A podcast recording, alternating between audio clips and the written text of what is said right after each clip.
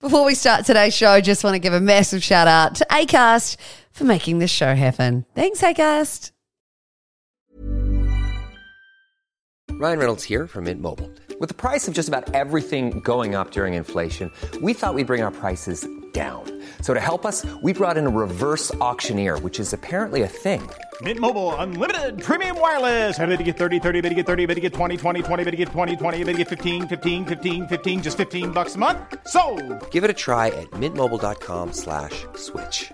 $45 upfront for three months plus taxes and fees. Promo for new customers for limited time. Unlimited more than 40 gigabytes per month. Slows. Full terms at mintmobile.com. Many of us have those stubborn pounds that seem impossible to lose, no matter how good we eat or how hard we work out. My solution is PlushCare. PlushCare is a leading telehealth provider with doctors who are there for you day and night to partner with you in your weight loss journey. They can prescribe FDA-approved weight loss medications like Wegovy and Zepbound for those who qualify. Plus, they accept most insurance plans. To get started, visit plushcare.com slash weight loss. That's plushcare.com slash weight loss.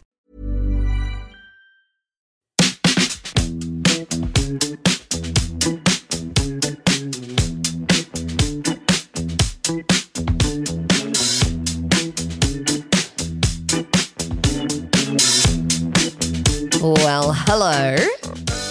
Welcome back to the PJ podcast for episode five. We've got four episodes down already, and um, thank you so much if you've listened to any of them yet so far. Um, I've actually realised that unintentionally I've created a bit of a pattern with my guests each week, and I didn't mean to do this, but it's gone guy, girl, guy, girl, guy, girl. And after Ash London last week, I've done it again and we've got a guy on the show this week, and I adore this guy, Matty McLean. Um, if you're in New Zealand, you will know Matty very well. Chances are, um, he is a very endearing, down to earth, beautiful presenter on TVNZ's Breakfast. Now, I just want to preface this chat because the show has been in hot water this week. Uh, there have been headlines with allegations. We recorded this before that. We don't touch on it. We don't go into it. You're not going to get a scoop on it in this chat. But what we do cover is Matty and his beautiful engagement, planning a wedding, transitioning into a more serious role in his work, dealing with the haters, blocking them out. How does he deal with it? Um, also, we talk about when he came out on air and, and, and how that was received. And actually, the response surprised him a lot. So we have a beautiful chat about that. Plus, um, the moments that have made him realize why he loves doing his job. All of that coming up, and just I want to make an apology in advance because I sound like a giddly, giddly, giggly, giddy schoolgirl talking to him, and I think it's just because he has that effect on me. He's very infectious. I know I'm not very professional in this chat, but I hope you enjoy it. Episode number five with Matty McLean. I'm so sorry. I left you in the waiting room on Zoom, and I reckon that's such a power play when you're just like left, when it's like, you know, in the admit zone or whatever. I know. I was like, oh no, Matty's to think I'm being a bitch, trying to like. no, do you know what? I just thought because I'm terrible with technology and I don't know how I wouldn't wouldn't even know how to send a Zoom invite to someone. no, I'm honestly learning on the job, Matty. Like, I'm winging it so hard. Um, but we're here, we're talking, I can hear you. So and this I can is you. this is a great start. I've literally not even planned this interview. I've got no questions because I just want to chat with you. well, this is the beauty, right? It's like it's just such a nice catch up. How are you? I'm trying to think the last time we actually hung out. I can't think. I mean, it would have been pre you moving to Melbourne, so we're talking No, because we went through a phase of actually hanging out quite a bit when we lived in Auckland. all the time. Yeah. all the time. Where are you living now? Okay, so I'm in my um, apartment. Full disclosure, I thought, oh, I, even though this is just audio, I was like, I'll put a shirt on. So I've put a collared shirt on, but I am wearing my tracksuit pants underneath. Isn't that like what every uh, news anchor does? Not that you're officially a news anchor, but like, isn't that like the Yeah. tricks of the trade? Exactly, like shorts underneath. And this is just like life of working from home. I feel like this is every single Zoom meeting that anyone has done in the last two years. But you haven't really worked from home. You've kind of been in the studio every day. I know. Do you know what I? That's the one thing that I wish that I was able to do. Like, I, sometimes I wish that we were able to just broadcast live from like my bedroom. Yeah, yeah, because like you guys can't. You have to go in. Well, really was, there, in. was there ever any time throughout COVID where they were like, "This isn't safe"? We what we did was we um, when we were in lockdown, we split our newsroom in half. So we had a yeah. red team and a blue team, and we worked alternating days so that the two teams never like we never met. So for months on end, I didn't see half of my workmates because we were working on different teams. But it meant you know if one team got struck down with COVID, then the other team could keep Yeah, working. right. So it was actually quite smart. Um, it was weird, such a weird time. Well, you know, I think about my time in radio throughout the last few years, and I found it so draining and depressing having to be across the news. And that was like frivolous commercial radio. You guys actually have to be across quite heavy news every morning. Like, that must have taken its toll on you mentally a little bit. Do you know what? It was funny because you know everyone is sick of COVID. Yeah. But and we would c- keep getting messages from people going, Shut up. "Stop talking about it. We're Yeah. sick of talking." And I was like, "Oh, you're sick of talking about doing it." it every day. Trust me, the day that I don't have to say the word COVID again Yeah. will be the happiest day of my life. Um, but you know, like that, we're there to report the news, and the news was and still is COVID. So we just had to do it. But yeah, I got so sick of it. I'm still sick of it. But when you went home, would you put on the new? Well, I suppose you have, you have to be across stuff, but like, would you just Yeah. go to Escapeville and chuck on Netflix? Oh my god, totally! Like I was yeah, obsessed with just the trashiest. You know, like I'm I'm I'm obsessed with trashy reality TV at the best of times.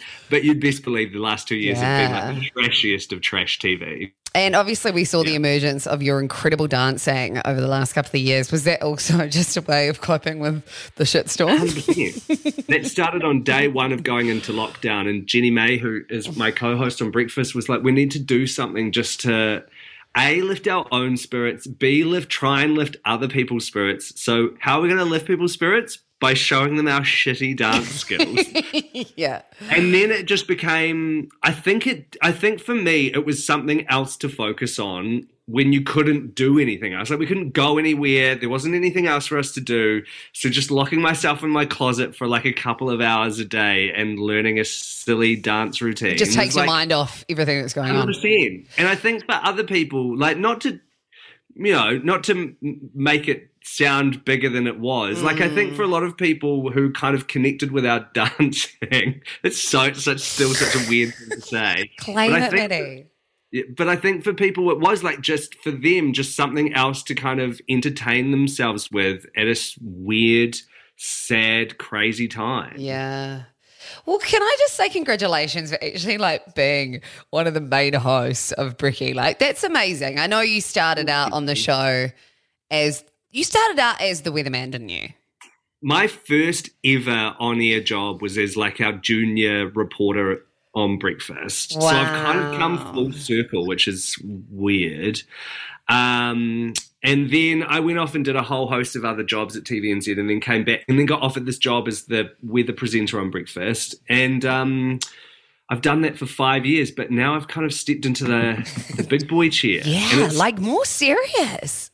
So serious. How how have you adjusted? Because you've always been like the, you know, light and bright, Matty, out and about, like bring in some color. Now you have to be that Like serious guy. Rule the prime minister and stuff. How how have you found that transition? hard. I mean, Yeah. not hard because my like my you know I went to broadcasting school like you did, Paige, and Yeah. studied studied journalism. So this was always my idea. Like was my, that is this where you was- wanted to end up?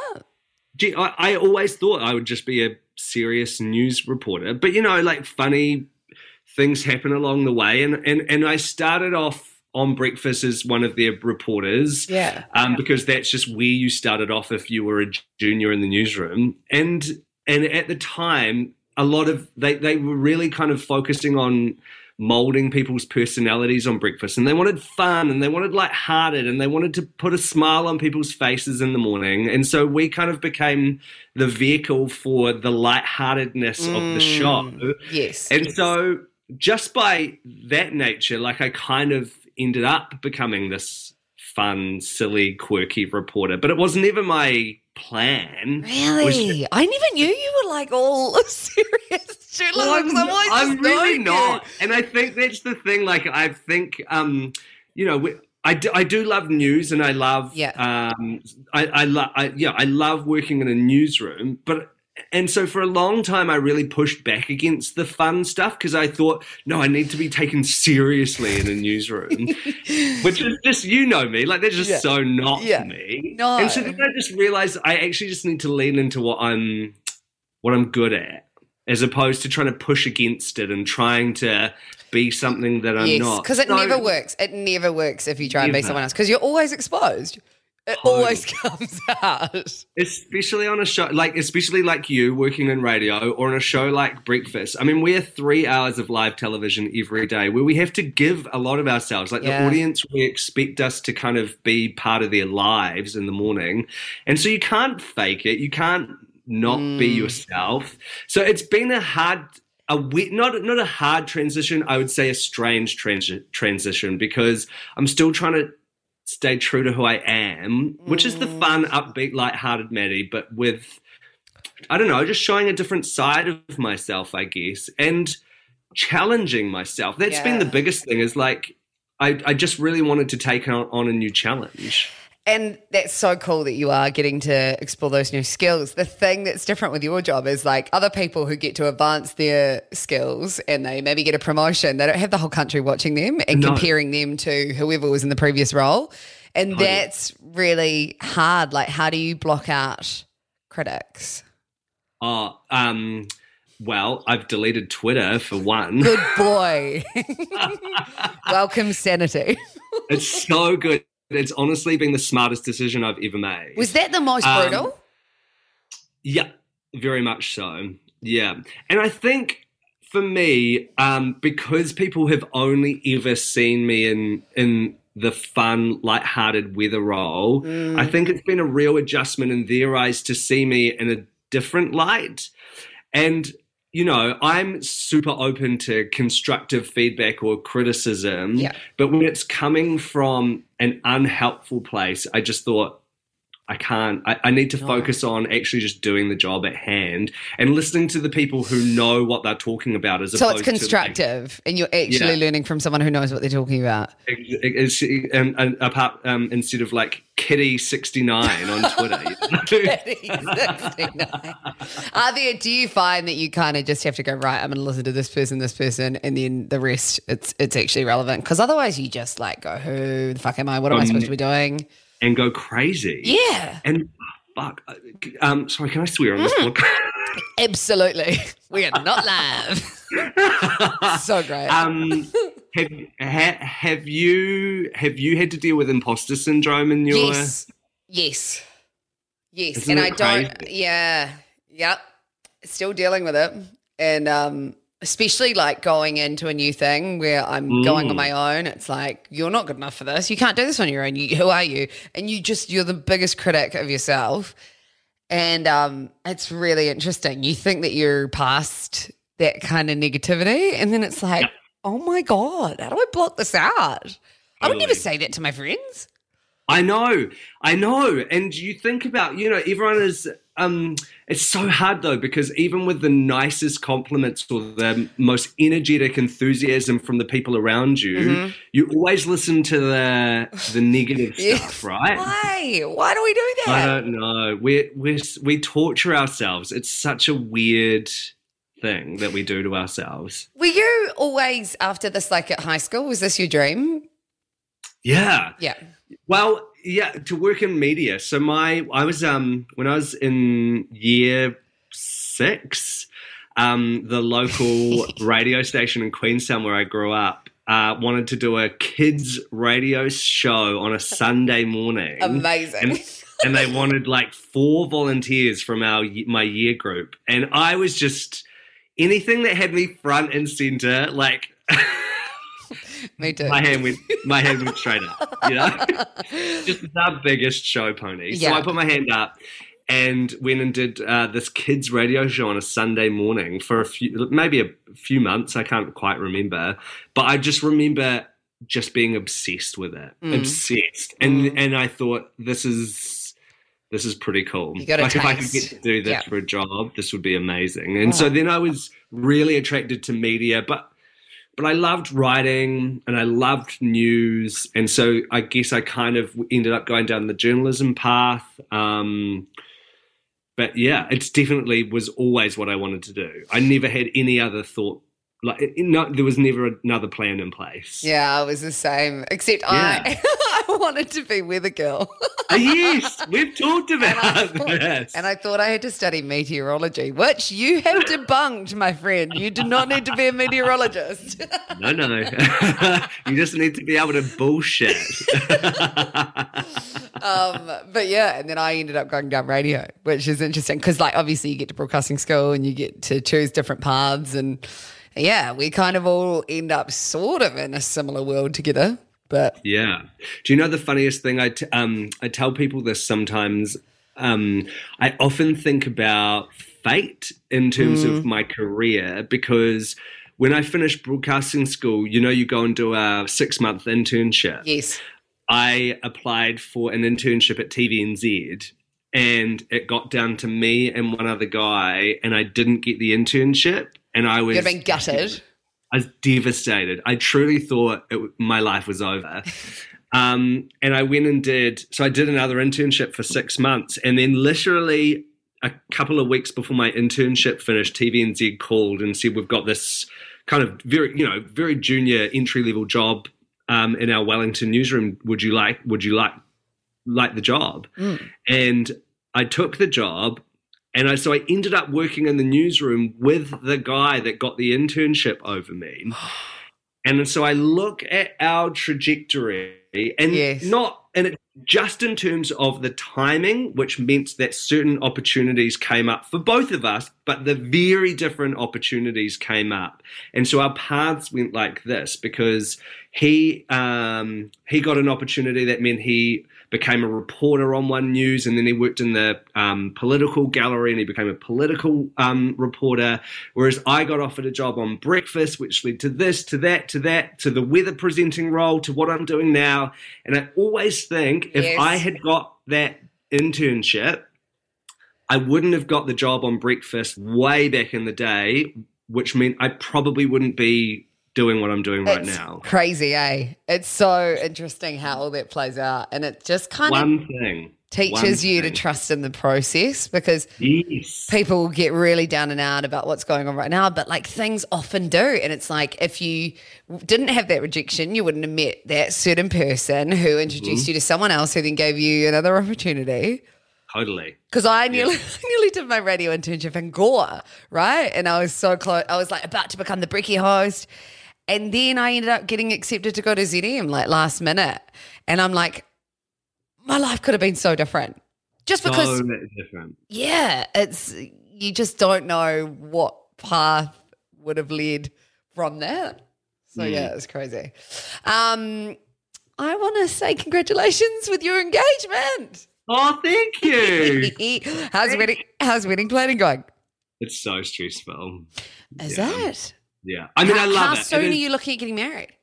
Uh, we'll uh, look without giving too much away. We will be married by the end of the year, so And you got Yeah. engaged only like a couple of months ago, eh?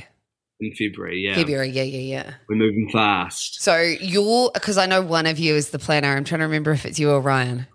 Ryan. It's Ryan. Yeah. like, like how You're- much? Like, has he literally got full spreadsheets and stuff? I we got engaged on a Saturday, and by Monday, I had an Excel spreadsheet in my um, inbox. Oh my god! I think that's the problem in our relationship because we don't have that person. like, if anyone would have been, it would probably be more me, the organised one. But I'm hopeless. And like, I have no idea when we're getting married. Like, I literally don't because now I'm pregnant and it's I just. know. Congratulations! Look at us, God. We, we announced in the same week, you know? I Your engagement came out, and then it looked like I was trying to like trump you. Which no, I I love. love it. It's so exciting. How are you feeling? Yeah, crazy. It's uh like countdown to the to the business end now. So it's 28 weeks, which is about 12 weeks to go. So I'm in the final final trimester. And um yeah, it's pretty wild. It's pretty wild processing the fact that you're going to bring a child into the world. Yeah, you're going to be a mum in, in a matter of weeks. Like I'm, I'm, I'm quite a selfish person. Like, and and and in, not in a nasty way, but I've always just been really good at putting myself first. So I don't know how it's going to go. Like, actually putting a baby first, but apparently it just comes comes naturally. so, Yeah. oh you know what? I always think about that because Ryan and I talk about having kids as Yeah. well.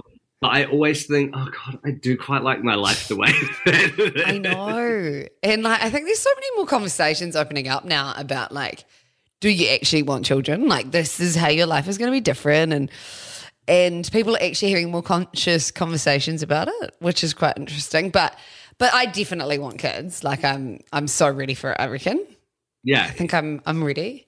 So um yeah, I don't know how I ended up talking more about me. This was about your wedding. It's fine. No, I love this. It's a dialogue and a catch up. And it's know. so good because I haven't seen you in so long. I know what else is to catch up on. So you're living in central Auckland in an apartment, it looks like.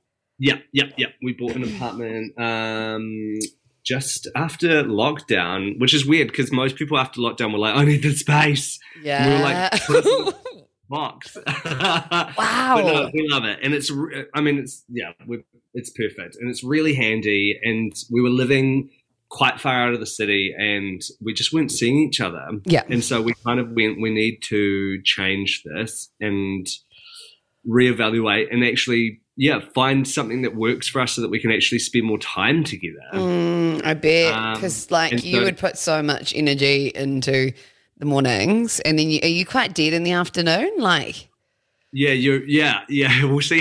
if I nod off halfway through, just go, Matty, Matty. bricky hours, man, they're brutal. What is it? Three oh. o'clock starts. yeah, I get up at three. Yeah, yeah. It's.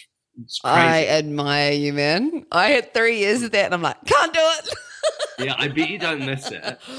Oh, you know what? There's parts of it that you love, though, eh? There's something Oh, totally. really magical about being able to get up and wake people up and Yeah. and be the first piece, person they see or hear in the morning. Like, I think that's a pretty cool job.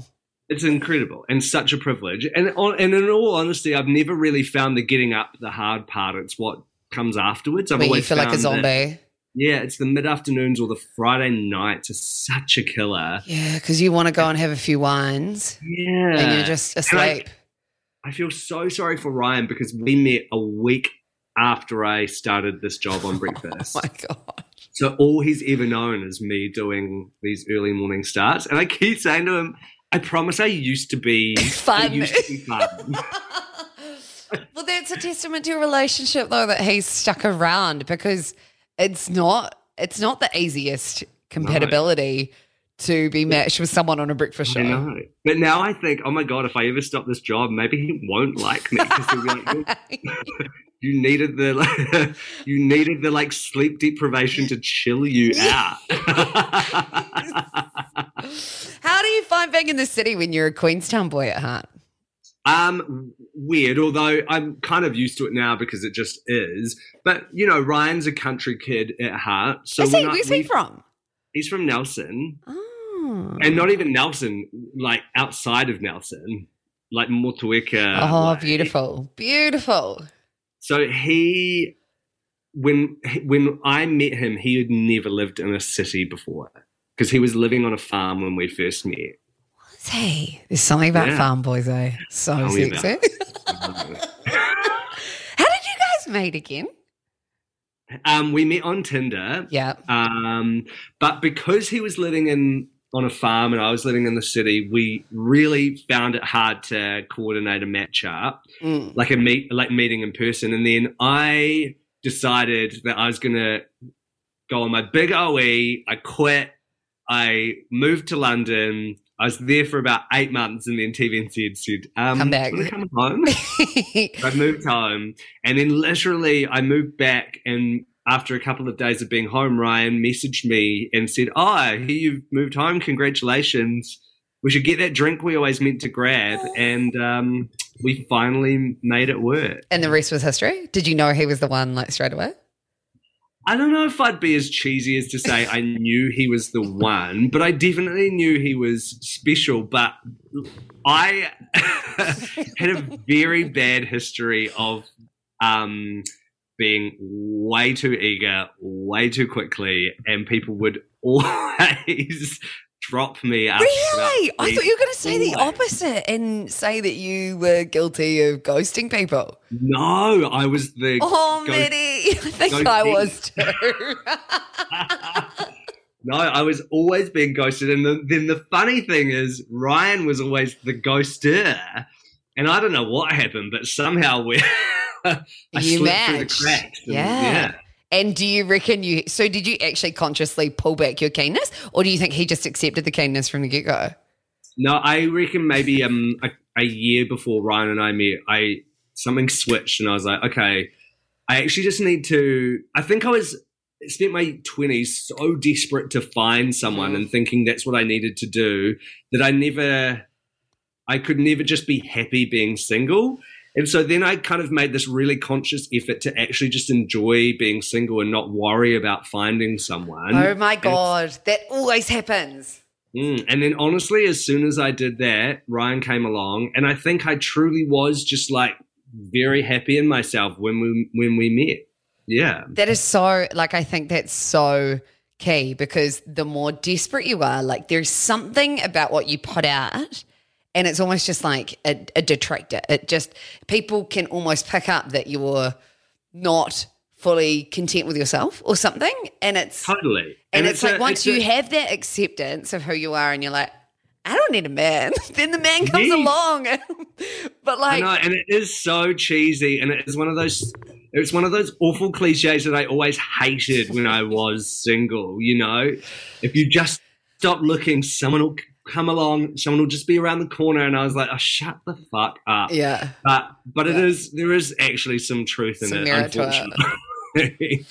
um. So yeah, and then I then we started dating, and then I think now I'm like now I'm way too keen. Does he wear the pants? Definitely, Yeah. yeah, yeah. But I also I've always been a wear my heart on my sleeve kind of a guy, and he's not that guy at all. Yeah. he's a bottle my feelings and hide them away kind of a guy. But he proposed though He did, he did in a very yeah. romantic way. Can can you relay how he did it? Yeah, it was very, very romantic. It was our fifth anniversary, and we went to have a little staycation in the city. And someone had said to me the week before, "Do you think you might propose on because it's you know your fifth anniversary?" Yeah. And I said, "Nah, because we've both been involved in the planning of what we're going to do that night. So we've booked the hotel and we've booked dinner. Mm. So I was like, I know what I'm doing. I know what we're doing, and so I felt like if he was going to propose, there would be, you know, an element of surprise around it. Yeah. So I'd really put it out of my mind because I just thought, oh no, it's not going to happen. And then we went and checked into the hotel and we opened a bottle of bubbly and he said, oh, I've got your uh, your anniversary present. And he um, brought it over and it was a beautiful book that he'd made that had memories from the last five years I cannot. and photos. And to think Um, he was the unromantic one in the relationship. I know, I know. Well, not Um, unromantic, but you were the more keen one. Yeah, I know, but he obviously knows me very well because Yeah. my my heart just melted immediately. and so along the way, there were um, blank spaces for me to fill in the blanks. So it would be, you know, our first photo was at blah blah blah, and I'd fill in the gap and stuff. And then um, on the very last page, it said, and then on our fifth anniversary, Ryan asked Matt to marry him, and Matt said dot dot dot. And I had to read the page about four times. And I just kept like looking at the page, looking at him, looking at the page, looking at him. And then eventually he was like, Well, say like say something or write something, do something. Um, it was very, very romantic. He says he says now, and I know he's partly joking, but he's definitely partly serious that the beauty of the book for him was that he didn't have to say anything. He didn't have to give some Yeah, kind of yeah, cheesy, yeah, yeah, yeah, yeah, cheesy yeah. proposal. Yeah, but it was very sweet and very him. Yeah, it was perfect. Did um the world just stop when all that happened? Did everything just go blurry? Eh?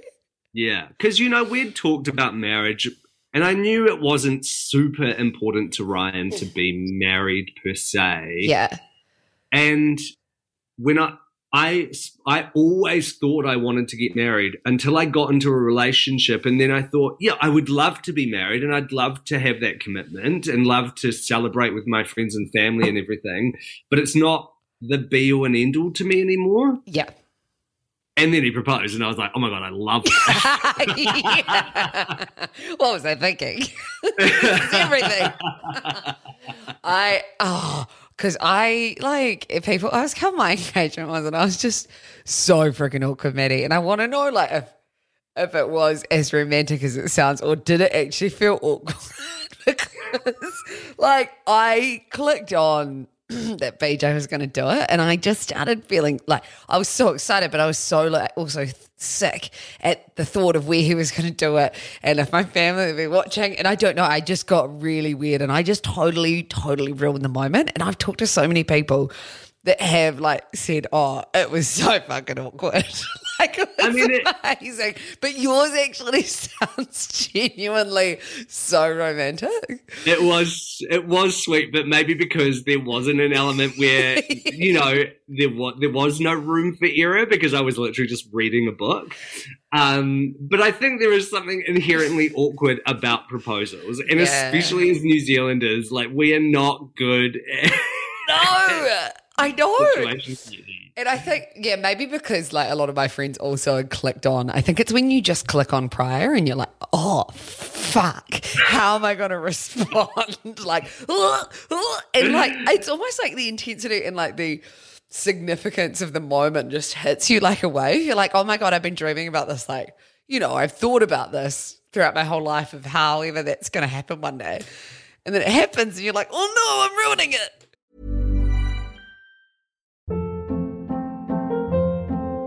Hold up. What was that? Boring. No flavor. That was as bad as those leftovers you ate all week. Keke Palmer here, and it's time to say hello to something fresh and guilt-free. Hello Fresh. Jazz up dinner with pecan-crusted chicken or garlic butter shrimp scampi. Now that's music to my mouth. Hello Fresh. Let's get this dinner party started. Discover all the delicious possibilities at hellofresh.com.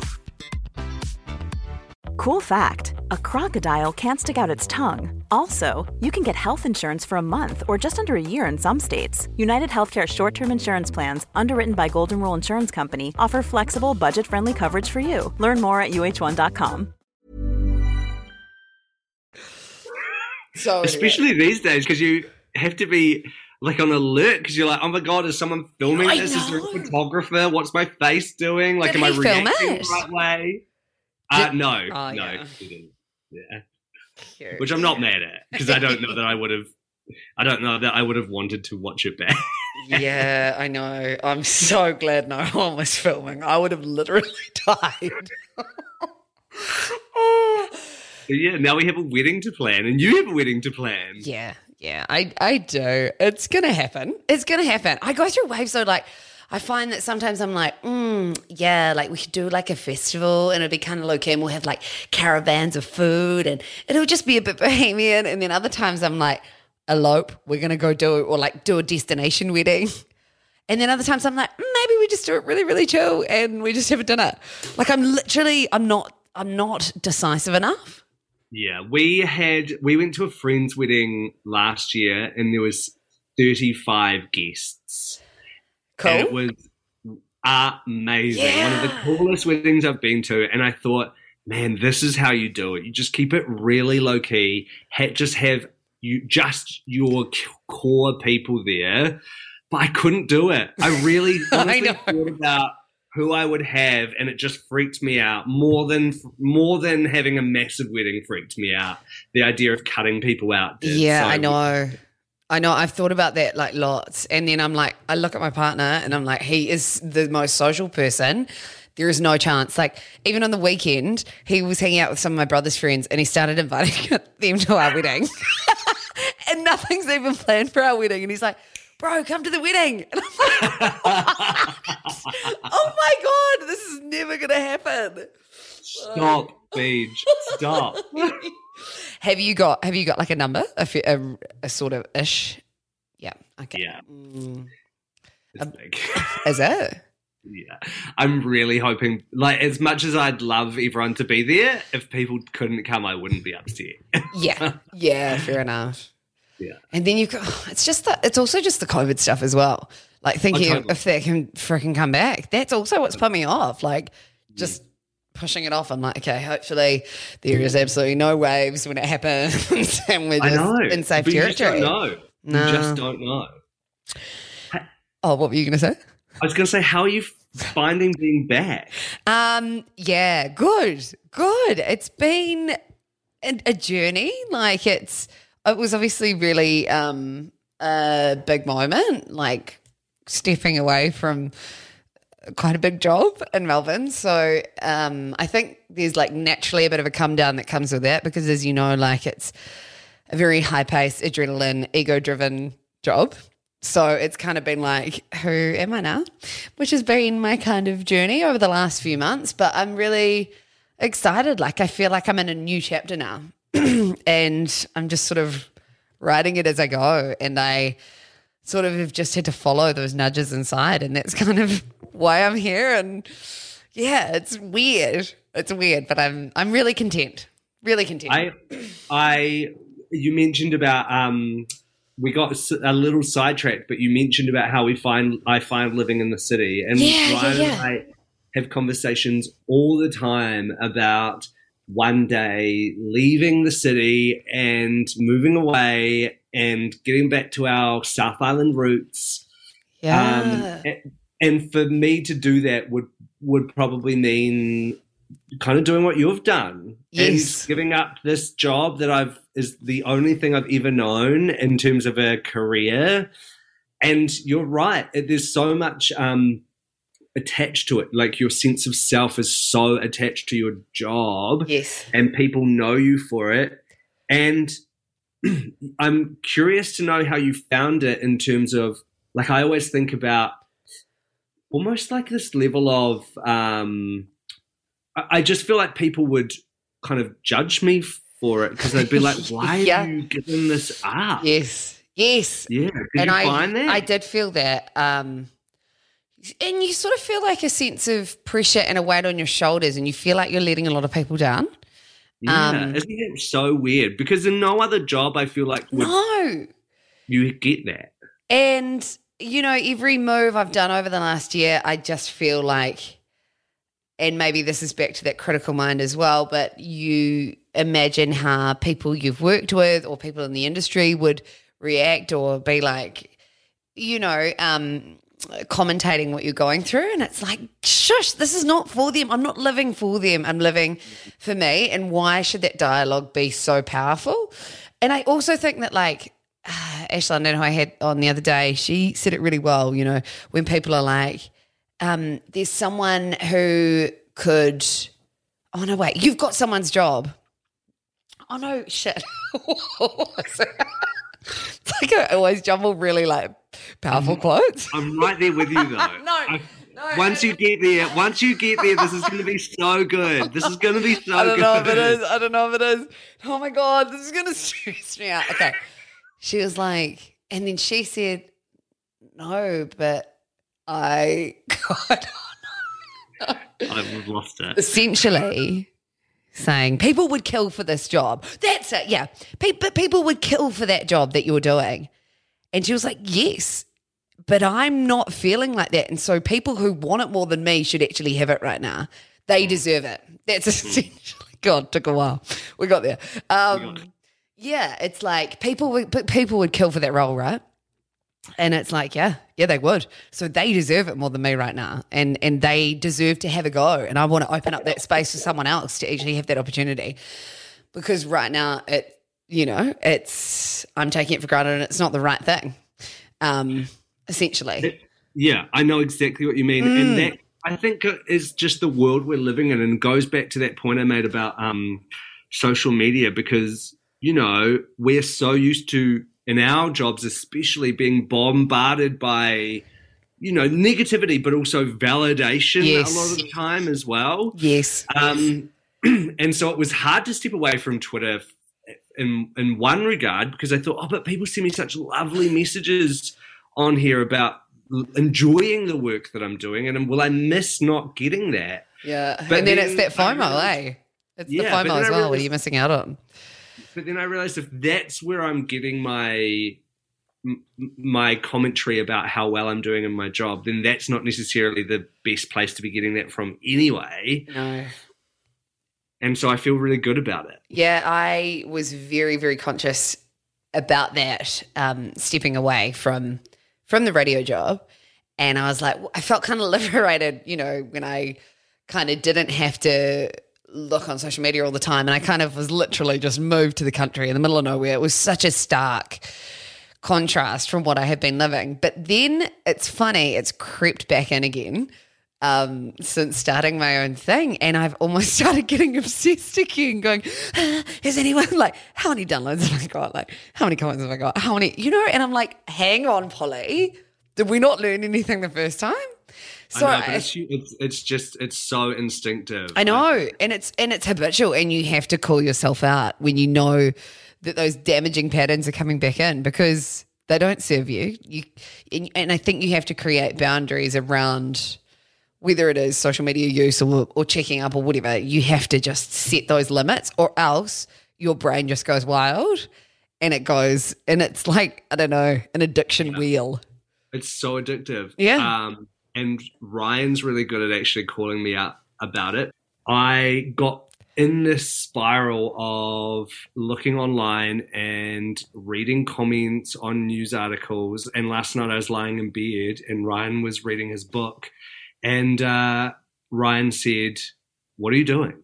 Yeah, And I said, Oh, I'm just online. And he said, What are you reading? And I said, I'm reading comments on a news article. He and it makes you feel so shit. And you So do you just shit. notice how much like because sometimes I'll find that like my mood will get triggered into like a, a a really bad mood, and then I'll be like, hang on, I'll think back to what actually started that, and it's always when you start just feeding into that negative curiosity. Eh, the negative curiosity is horrible. Yeah. And it's so interesting because I always, I often do have to, I check myself and I go, well, I would never be someone that would go and comment on a stuff article on Facebook. And my friends aren't those people either. So why do I actually care that, you know, T- Tanya from Te Awamutu is commenting on this like Facebook post? It doesn't doesn't affect me in any way, No. and it's not the kind of people that I need to necessarily worry about because they're not my friends and family and stuff. You know, and and just- chances are, if you called Tanya up and you had her number, she'd be like, "Oh, hey, Matty, I love you." We Exactly. used to, Jace, we used to do that on the show. He, you know, there'd be negative. Oh, there's my dog. Um, there'd be negative feedback coming on the text, and he goes, "Fuck, screw this! I'm bloody calling him." And he'd be like, "G'day, Kelvin speaking," and he's like, "G'day, Kelvin, it's Jace here." And he goes, "Oh, Jace, mate, I was just pulling your leg." Like, people don't. It's so interesting. They, it, yeah, they they don't mean it half the time. It's almost like projecting that real vitriolic stuff just makes them feel better about their own life. yeah. Although, um, did you watch Married at First Sight? Uh, not the most recent one. Okay, so I've never watched Married at First Sight, but I got addicted because I got COVID and was in lockdown and we binge watched it. Was it the Australian one? Yes, the Yeah. Australian one. Um, and it was the one with the whole OnlyFans scandal. Oh, well, there was a nude photo. Yes, yeah. Can you just recap? So, what exactly happened? Uh, one of the contestants, there were two contestants that were just constantly fighting and Right. just did not like each other and there was numerous incidents that happened. And then the biggest thing the biggest thing to blow up was one of them had an onlyfans account before they went on the show. And the other girl found her onlyfans account and shared nude photos of her with the other oh, contestants. Oh, Okay, yeah, yeah, yeah. it turned into a big thing. And all of a sudden i thought i i was watching it and i got so angry at the girl that had shared the photos that all of a sudden i went oh my god i can see how people get to a point where they feel the need to comment or to message this person on their dms on social media i mean i never would and i never Yes. did but it was just I can understand. I all of a sudden, for the first time, could It's understand empathy. how someone could get to that level. Mm. And it's yeah, it's just it's this immediate response that you have, and I guess because of the nature of phones and stuff, it's so immediate Yes. as well. You know, Yes, and people don't you're realise the- show, and you're going. Oh, I'm so mad at Olivia. Oh, here's her Instagram account. I can message her within literally 10 seconds and then you send it and then you've calmed down. But by then it's too late. You've sent the message. But do you, think know? that was also because you were in kind of an isolation? Like, Oh, is, totally. does that kind of sum up Absolutely. how people can get in that position because there's nothing going on in their lives or there's no drama? And so by weighing in on someone else's drama or putting someone else down, that gives them some sense of, you know, um, power or some meaning in their day. Totally. Plus, I think um, people have this natural um, distance between people that are on the TV or uh, behind the mic on a on a radio show because you know they're only hearing them or seeing them through the TV, so Mm. they feel that level of distance. So it's not you don't. It's almost like you're not talking to a real Yes, person. yes. And I forget there's actually someone real on the other end. Yeah. Speaking of criticism, I've always wanted to ask you what it was like being on breakfast, which back in, like, I, I'd say back in the day, particularly, it probably had a more older conservative audience. Would I be right in saying mm-hmm. that? Yep. Definitely. And- it still still does to, to to a certain degree. Yeah. And you, obviously being a gay presenter, I'm trying to work out when did you come out in the scheme of everything? Did you not really address your sexuality until later on? I came out to friends and family when I was about 20, 21. Yeah. And then I started working at TVNZ. And, it, you know, I wasn't a big name presenter or anything like that. So it wasn't anything I had to necessarily address. But because I was on breakfast back in the Paul Henry and Pippa Wetzell days, I Yes. kind of became a bit of a personality within the show, even though I was just a you know a junior reporter. So people did know who I was, and then it was about I was about maybe 25, 26, and the marriage equality bill was going through Parliament, and I made a submission um, in favor of it. Um, just wrote, you know, wrote a little submission that anyone's able to do with it, with any kind of bill through Parliament, and um, you click a box that says at the bottom.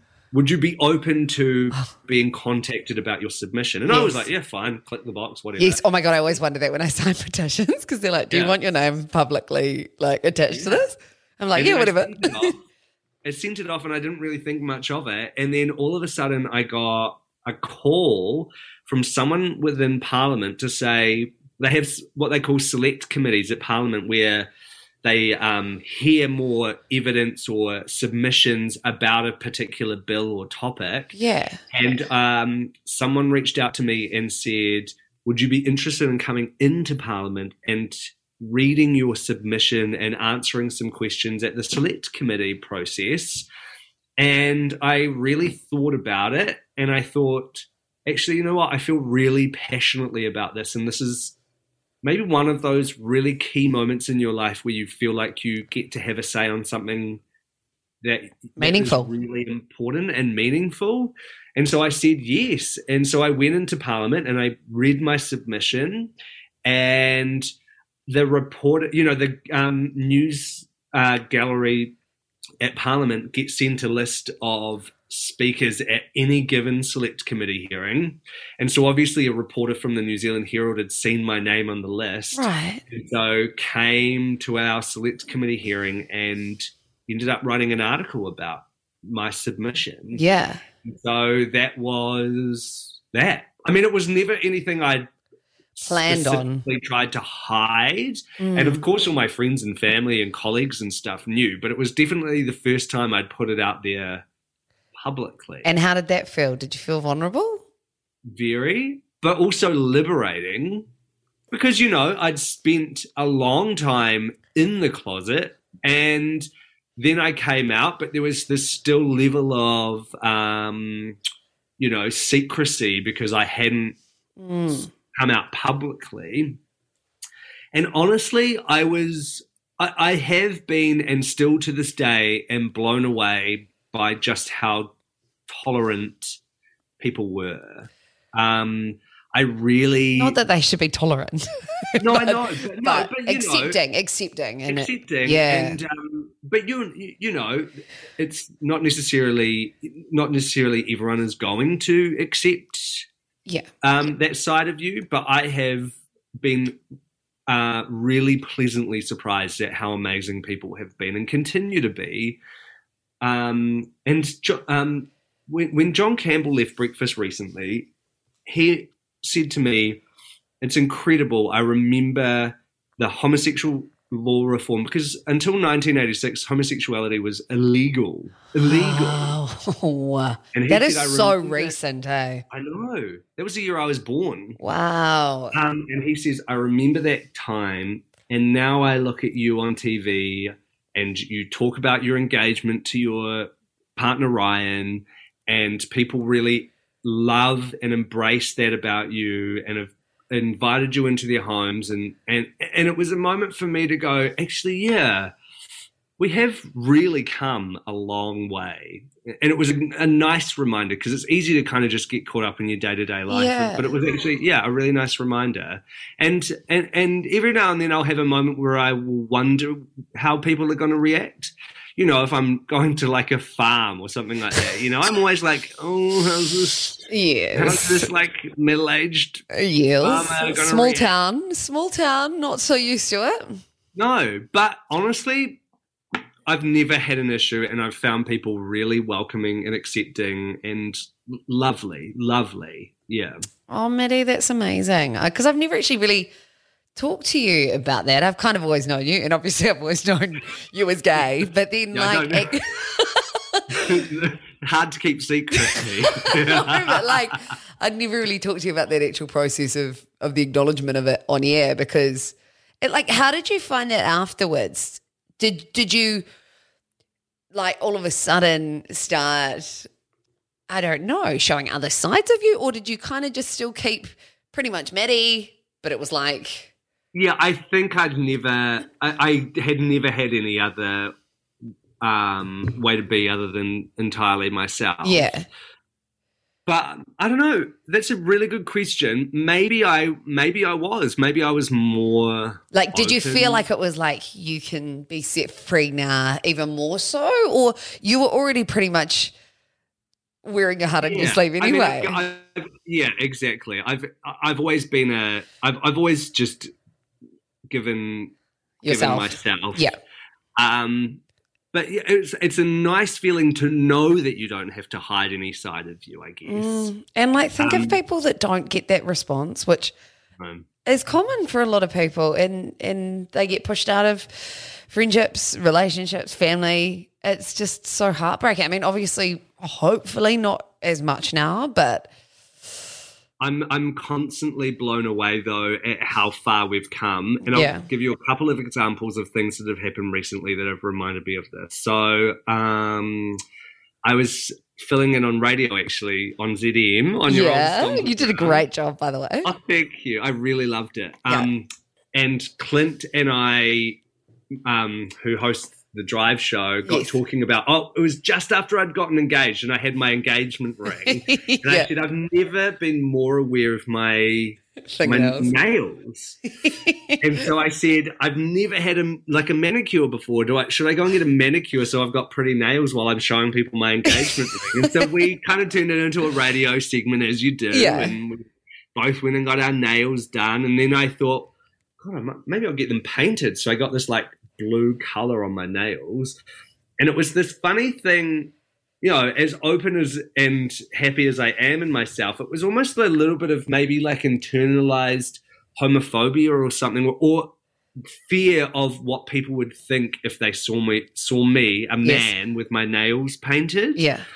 But it was again this really liberating experience where I walked around and I actually really loved my yeah. Was it good? Did you go shellac? Good. Yeah, it was beautiful, beautiful. And I have had the most incredible messages from a couple of parents who have since said to me, My boy has seen you on breakfast because we talked about it on radio, we talked about it on breakfast. Yeah. And my son has asked me if we can go and get his nails painted because he's seen you on breakfast with your Oh. nails painted. And I just had this moment where I went, shit, you cannot, you can't overlook the the power of um, seeing people on on TV or hearing people on the radio or whatever, seeing people in the media that kind of you know represent you. Yeah. Um, and it was such a silly, simple thing, just getting my nails painted. But I just thought if I've made one kid feel like they can be themselves or express themselves without any fear or reservation, then that's a really amazing thing to be able to do. Yeah, and you should be so proud of like your beautiful vulnerability that you showed on TV over the years because I know that that can eat away at you and it actually is exhausting. Like I don't think people realize how much of you you put out there. Um, even though you're covering the news, you're still putting your full on personality out there every day. And I think when you do see those anecdotes that come through from little kids, it's like, oh, this is why this is why you do it because you can actually make a difference from being yourself. We had this beautiful guest, um, an international model who's non-binary. Right. And you know, for a lot of people, eh, me included, these are all kind of new things that we're we're understanding Yeah. about um, gender, sexuality, all that kind of thing. And so it's a journey for a lot of people, and, and for a lot of people, it doesn't make sense to them necessarily. But I guess the biggest thing is just to be open to understanding it. Ask questions. Don't be afraid to to research these kinds of things and figure it out. But anyway, we had this um, uh, guest on who is a model and non-binary, and they came on and were telling their story, and a lot of it was around, uh, you know, helping parents understand how to have these conversations with their kids. And literally just over the weekend, we got an, um, a message into our breakfast inbox from a mum who said, I cannot tell you how amazing this was. Um, I'm going to read it to you actually. When this interview was airing, I was getting my daughter, eight, ready for school, doing her hair in front of the TV. She asked me what non binary was and who Rain was. This was the guest we had Yeah. on. I explained it as best I could with the little knowledge that I had at the time what non binary was. My daughter sat for a moment and then turned to me and said, I feel like that, before breaking down in tears. From this moment, our family's been on a journey of discovery and love embracing my daughter slash son as they work out where they sit on the gender spectrum. Had your Wow. interview not aired at that moment, on that morning when we both just happened to be watching together, I don't know how much longer my child would have been sitting with these feelings, not knowing who they were, were or how to make sense of them. Wow. Isn't that? It, honestly, it, it almost reduced me to tears this morning because I just thought this is so beautiful for so many reasons. One, it reminded me of why I do the job that I do. Yeah. Two, it just reminded me of how far we've come as a society. And three, gave me real hope and optimism that there's parents out there that are not necessarily making sense of it, but are willing to learn and Yeah. to help their kid just feel like they They can belong. be themselves and they belong. Mm, And mm. isn't it the most beautiful thing? It just was so life affirming. It was incredible. Oh, Matty, that's beautiful. See, in the times of when it's really tough and you've had a tough week at work, Yeah. you know, it's so it's so important to remember them. And I reckon like it's jot those down because I reckon you can forget them in the Totally. In the grind and the slog of day in and day out, and you're like, why am I doing this? I'm so tired. And I did. I immediately sent that message to our entire breakfast team and Wow. I said, This is why we do what we do. yeah. and it was just such a such a good reset and a reminder. Are you? I'm gonna. I'm gonna take it up a notch real quick. But have you got any plans to go overseas anytime soon? I we have a trip booked in September for a wedding for some really good friends of ours who live in Australia. Nice. Um, and it's one of these COVID weddings that's been postponed and rearranged about three or four times. Mm-hmm. But finally, touch wood, I feel like we can say with confidence that it's going to happen. And my brother and sister both live in Australia now. And so it'll be a beautiful trip over there for a wedding and family time and just some fun.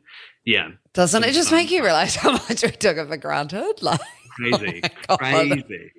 are you gonna Yeah. go all out business class? I think I might have to. uh, Well, it's just like you don't know when you're going to travel again. You gotta, you gotta live it up. You gotta go bougie. I know. I mean, it's like a three-hour flight. So it would be so expensive and so wasted. So unnecessary, eh? yeah, you'd get the lie-down seats and you wouldn't even sleep. But uh, yeah, I don't know. But I'm so excited. It's going to be weird though, international travel. Yeah, I know, That's but scary for you traveling to and from with no one at airports and stuff. yeah, it was so weird. Yeah, I was right there, like after quarantine had started, and um, it was like something out of a movie. Eh? It was, and then like you've got army dudes patrolling. You look outside the window and they're just walking around. Like it was a very surreal, and you get like a thirty minute window to exercise. Um, yeah, it was. It was pretty crazy. Like, what a crazy time that we've been alive in, eh? I know. I can't believe it, and it's been a long time as well. hopefully finally we're seeing some light at the end of the tunnel. I don't want to. I don't want to jinx it. I don't want to jinx it, but it just shows you've got to live life, right? Like you just got to live it now. You don't know what's going to happen. Are you there? Yes. Oh. Sorry, I was just. I'm sorry. Fallen as- I was like, oh my god, he's finally fallen asleep. No, I'm, I was just I'm rambling. so- no, I was gripped. No, I was gripped because yes, Peach, yes, live life. I thought finally the bricky house had kicked in and your eyes were awake, but you'd fallen asleep. I was like, oh, fuck. I've rambled too long. This is a sign. It's a sign. No, I was just right there with you, and it's so true. Mm. Yeah, embrace the moment, grab it, do the things that you need to do while you can. If you can go business, go business. Although. Actually, inflation is really painful, so I totally understand if you don't want to go business. Yeah, well, I- I'll go to fill up my car at the petrol station and be like, be like, oh, "Oh, maybe, fuck." Yeah, maybe I shouldn't. Matty, thank you so much for joining me today. I know this is like an hour out of your precious afternoon time where you could be No. napping or planning your love it. wedding or not planning your wedding. no, I love it. It's been so nice and so nice to catch up with you, and I'm so proud of you. I'm really, really proud of you. Oh, stop it. Stop it. We mean to finish on you, not me. but thank you so much for joining me. You're always just so, so lovely to talk to, such a beautiful human. And um, good luck with everything. Like, I know you're in a new kind of challenging role where you have to be more serious, but I think you're doing an amazing job. Thank you so much. It's been so fun.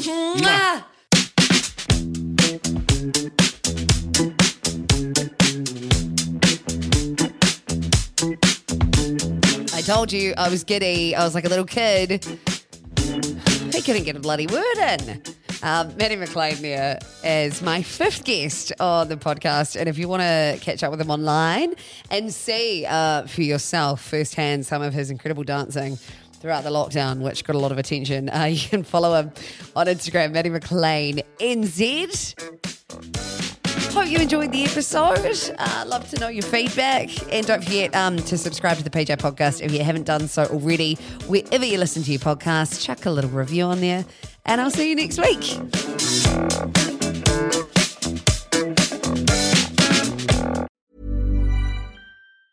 Mom deserves the best, and there's no better place to shop for Mother's Day than Whole Foods Market. They're your destination for unbeatable savings, from premium gifts to show-stopping flowers and irresistible desserts. Start by saving 33% with Prime on all body care and candles. Then get a 15-stem bunch of tulips for just $9.99 each with Prime. Round out Mom's menu with festive rosé, irresistible berry chantilly cake, and more special treats. Come celebrate Mother's Day at Whole Foods Market. Mom deserves the best, and there's no better place to shop for Mother's Day than Whole Foods Market. They're your destination for unbeatable savings, from premium gifts to show-stopping flowers and irresistible desserts. Start by saving 33% with Prime on all body care and candles. Then get a 15-stem bunch of tulips for just $9.99 each with Prime. Round out Mom's menu with festive rosé, irresistible berry chantilly cake, and more special treats. Come celebrate Mother's Day at Whole Foods Market.